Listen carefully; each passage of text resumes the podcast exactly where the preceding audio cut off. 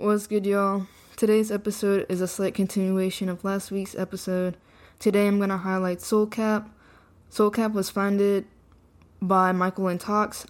The company is based out of the UK. The mission of their company is to make swim for all, bringing inclusivity and accessibility to the sport that they love. They also wanted to start a movement to help every swimmer build confidence in the water, break social barriers, and ultimately create a space for everyone who wants to be involved in swimming. As I mentioned in last week's episode, they had a huge win recently when FINA approved their swim cap to be worn in the highest level of the sport. This will also trickle down into all other levels of the sport, which is incredible. And it looks like they're doing even like even more great things.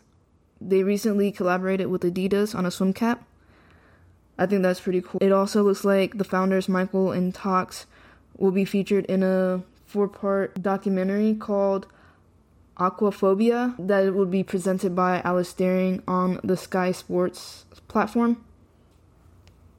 More information about that documentary can be found on their website, and I'll be sure to drop the links to that in the show notes.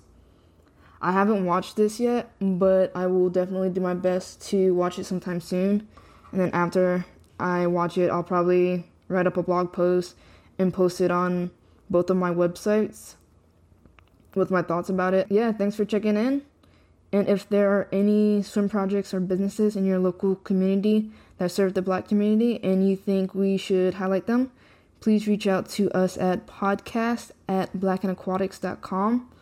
I'll say that again. The email is podcast at blackandaquatics.com. Peace.